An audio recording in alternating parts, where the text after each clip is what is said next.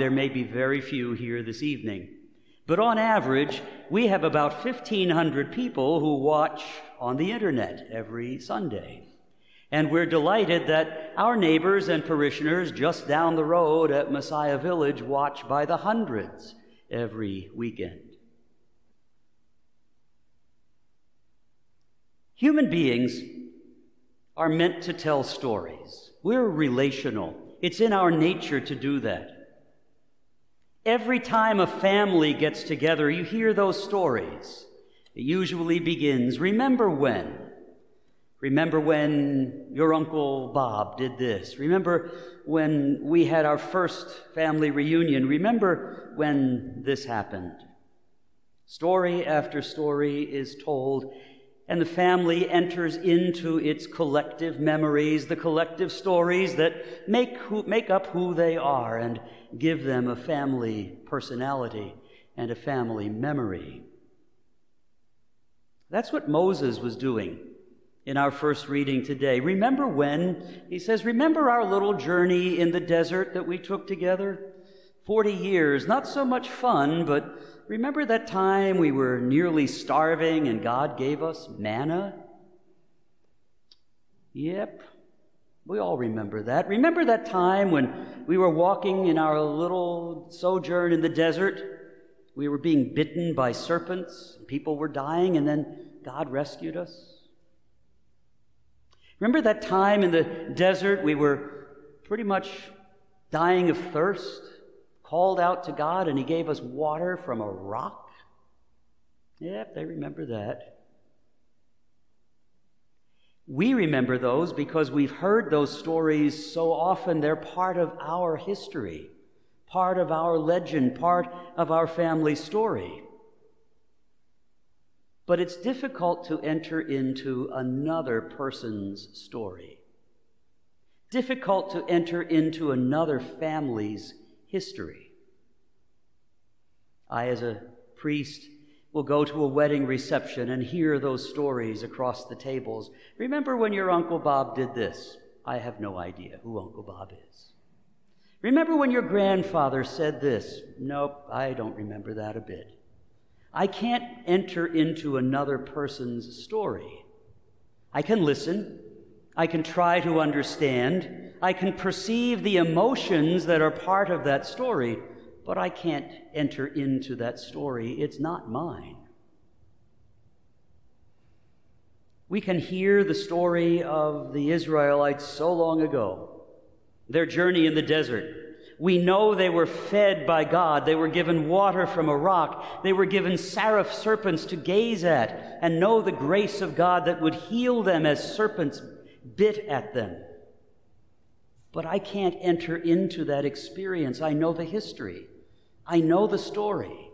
I know the faith that arose from that. But it isn't my story, my experience. The lesson may be that no matter what affliction we face in life, God has always fed, nourished, protected our forefathers in the faith, and He's not about to stop now. No matter how crazy life is at this moment, God's not going to stop protecting and healing, nourishing and strengthening us. But there's another lesson at this particular moment in the world's history. I look out, I won't say a sea because it's not exactly a sea of faces in this church, but I look out at all white people in white suburbia on the white shore. We can all hear the cries of our nation, crying out for justice and healing, decrying a history of racism that runs deep in our culture, and noting it's just beneath the surface all the time. It hasn't gone away and it's tough for us to enter into that story. It becomes just something we watch on television, and then we turn it off and go to another show, or go to dinner, or talk to our friends on television. We may say, oh, what a shame. We may even say, oh, they're overreacting. We might even buy into the line that says it's just a few people who are irritating the crowd. We can't enter into that story, it's not ours. But here's where the lesson of the feast we celebrate today comes into play the body and the blood of Jesus, Corpus Christi. God, distant from this world in so many worldviews, or a set of gods, quite apart from all that goes on on the level of the world in so many world religions through history. Cannot imagine a God who would enter into the story of human existence. And yet we do. We dare proclaim that God took on human flesh in the incarnation and entered into our story. We dare imagine that God the infinite and sovereign power who created all things and sustains everything instant to instant by his grace, deigned to lower himself to take on human flesh, walk on in our streets, speak in our languages, heal, teach, and even after returning to heaven, chose to be with us in his body and blood, the sacrament of the altar, so that at each altar throughout the world, throughout the day, when a priest says, This is my body, this is my blood, Jesus returns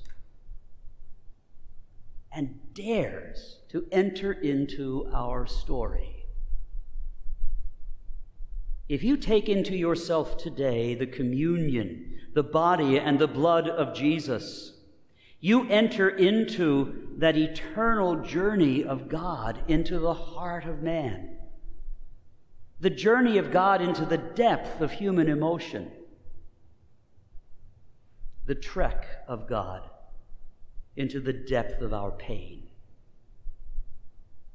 You and I, from our well nourished suburban perspective may not be able to enter into the story of so many who call out for justice these days. But Jesus Christ can, and has, and does, day after day, walk in the midst of human suffering and human pain. When there is a voice that calls out for justice, for retribution, when there is a voice that calls out for transformation of injustice, it is the voice of Jesus that speaks through his people.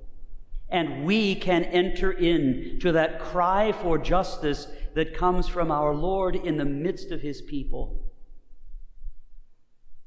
And because we take within ourselves the real presence of the body and blood of Christ in the sacrament of the altar, we cannot stand apart from the suffering of our brothers and sisters. We take into ourselves the suffering body and blood of Christ, who is with his people crying out. He, inside of us, calls out to us to his Father for justice, for righteousness, for a transformation of culture that recognizes the rights and the dignity of every person created by a loving God. Oh, we may not be able, able to enter into the tales of remember the time when this happened or that happened, but we can enter into the heart that tells those tales.